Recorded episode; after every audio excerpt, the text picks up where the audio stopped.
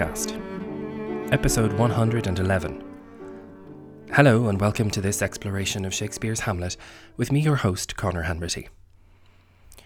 We are still stuck in Gertrude's closet as this awkward parental dialogue continues between Gertrude, who doesn't know what to make of Hamlet's behaviour, and Hamlet, who is desperate to get through to his mother. The Queen has been trying to calm her anxious son and has suggested that perhaps it is his madness or his ecstasy that has caused him to imagine he saw his father's ghost. Hamlet is having none of it. He did, after all, see the ghost. In the folio text, he echoes Gertrude's previous line and begins this speech that's about to start with ecstasy. He continues, My pulse, as yours, doth temperately keep time, and makes as healthful music. It is not madness that I have uttered. Bring me to the test, and I the matter will reword, which madness would gambol from. Mother, for love of grace, lay not that flattering unction to your soul, that not your trespass but my madness speaks. It will but skin and film the ulcerous place, whilst rank corruption, mining all within, infects unseen. Confess yourself to heaven, Repent what's past, avoid what is to come, and do not spread the compost on the weeds to make them ranker. Forgive me this, my virtue, for in the fatness of these pursy times, virtue itself of vice must pardon beg, yea, curb and woo for leave to do him good. If you ever wanted a particularly clear example of how Shakespeare can manipulate blank verse and its rhythms to make a point, this is it. Gertrude is worried that Hamlet is hysterical and mad, so Hamlet responds to her in very measured, even verse. Only four of the lines here have any extra syllables, and each of them serves to highlight particularly important words madness, madness, heaven, and virtue. Now, we've already discussed that a feminine ending is a line of verse that has an extra beat or syllable, which denotes that something is not quite right, that something is getting in the way, the most perfect example is to be or not to be, that is the question. It is a question and it demands more thought. It's not a simply answered problem, and therefore it's not a simple, clean line of 10 syllables. So the line has 11 and has been stuck in our heads for centuries. The only word in that line that has even more than one syllable is question. It's maddeningly clever. And speaking of madness, Hamlet here again shows his mastery of language and of verse. Gertrude is worrying that Hamlet is not in control, that he's ecstatic, not in a fun, happy way, but in an out of his mind kind of a way. Hamlet's reply not only talks about how he's calm, but even the rhythm of it is calm. My pulse, as yours, doth temperately keep time. I am calm, my heartbeat is normal, temperately keeping time just like yours, he's saying. And the next line sounds almost as smooth, and makes as healthful music it is not madness. Now, did you see what he did? Shakespeare writes a line in ordinary blank verse and makes as healthful music it is not. And then he includes an entire bonus foot, two extra syllables, to emphasize how madness does not belong. It's almost as though Shakespeare is letting madness poke out of the lines and then get folded back into the rhythm of how Hamlet is speaking, just as Gertrude's own heart rate begins to calm down. The next line is metrical again. That I have uttered, bring me to the test. Ten syllables. And then he puts madness at the end of the next line, but this time it's only one syllable extra. And I the matter will reword, which madness. And then we get a good few lines of metrical verse to follow. Madness is the question is Hamlet mad or is he ecstatic, and so on. But Hamlet answers by weaving the word madness back into the fabric of his speech, and the next time, when it comes up in another few lines' time, it fits perfectly within the rhythm. Now, as for what he's actually saying, my pulse, as yours, doth temperately keep time, and makes as healthful music. It is not madness that I have uttered. Bring me to the test. And I the matter will reword, which madness would gambol from. My heartbeat is just as calm as yours, just as metrical or as musical. I am not speaking madness or saying anything crazy. Put me to the test, and I would say it all over again, calmly and rationally. If I was mad, my thoughts would dance madly or gambol away from it. Another metrical thing that's going on here is the use of the caesura, which is a pause that cuts through a line of verse. There's a little pause between from, the full stop, and what Hamlet says next.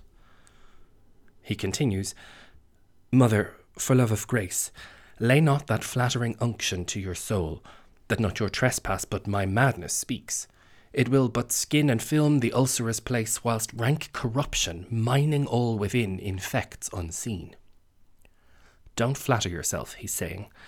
Don't go thinking that what's upsetting you is my madness rather than what you yourself have done. Strangely, or not, the word Shakespeare uses is unction, an obscure word for an ointment that is generally used only for the Catholic sacrament of the sick. Extreme unction is a comfort offered to the dying. What Hamlet seems to be suggesting is that Gertrude's soul is in peril if she cons herself into thinking what's bugging her is Hamlet's behaviour rather than her own past actions.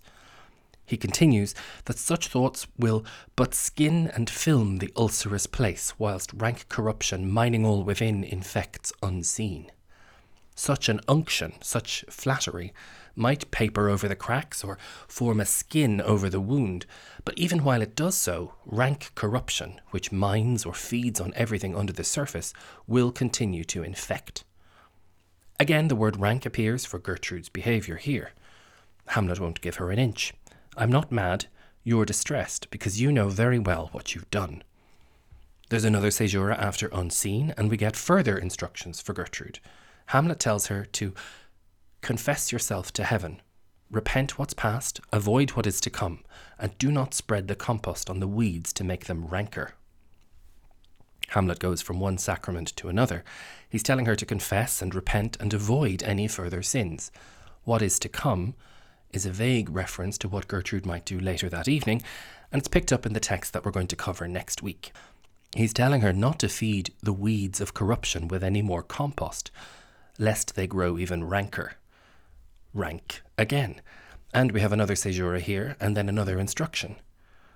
Forgive me this, my virtue, for in the fatness of these pursy times, virtue itself of vice must pardon beg, yea, curb and woo for leave to do him good. Now, Hamlet is being a little bit self righteous here, begging his mother's pardon for his virtue. He's saying, Forgive me for saying all this, it's all well meaning and virtuous, but we are in such a state here in Denmark that virtue has to ask pardon of vice, has to apologize for itself. There's a language of excess, there's fatness and the pursy time, that time is now like an overstuffed bag or something that has to be curbed. He's saying, I have to apologize to the bad for even trying to do him, or in this case, her, some good. In other words, believe me, Mom, I'm trying to help you. Gertrude is beginning to see the light and makes a very real confession of how she's feeling. Oh, Hamlet, thou hast cleft my heart in twain. She's feeling like her heart has been torn in half, half to Hamlet and half to Claudius, her husband. Hamlet, of course, has an answer immediately. He says, Oh, throw away the worser part of it, and live the purer with the other half.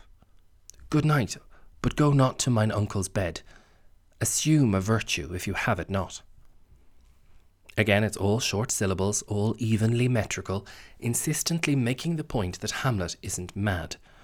He suggests that she throw away the half of herself that sides with Claudius so that she can live the purer with the other half, which sides, of course, with him. Stop siding with Claudius and thereby sin no more, he's saying. Save yourself. Good night, but please don't go to Claudius's bed. And then we get an almost uncharacteristic line from Hamlet Assume a virtue if you have it not. We've had the language of clothing and of honesty from Hamlet way back at the beginning, indeed, to talking to his mother, when he's saying things like, Seem, madam, nay, I know not seem. Back then, Hamlet refused to pretend or to seem like anything because he was so consumed with what he really was. But now he's telling his mother that she should at least pretend to be good, even if she isn't actually feeling it. It's quite a turnaround, since Hamlet himself is trying to steer Gertrude towards goodness, even with this seeming. But the moral landscape is getting more complicated. For Hamlet, everything used to be a very forthright black and white, and now He's having to be more cunning and manipulative and employ more nuances and even some lies in his dealings. He's going to continue these instructions to his mother, who is surely by now just wishing that this dreadful day would finally come to an end, and we'll resume Hamlet's speech in the next episode. For any Leaving Cert students who have tuned in, I'm going to put some notes on blank verse and metre and the use of poetry, particularly exemplified by the text we've covered this week, on the website, thehamletpodcast.com. Thanks a million for listening, and as always, I'll speak to you next time.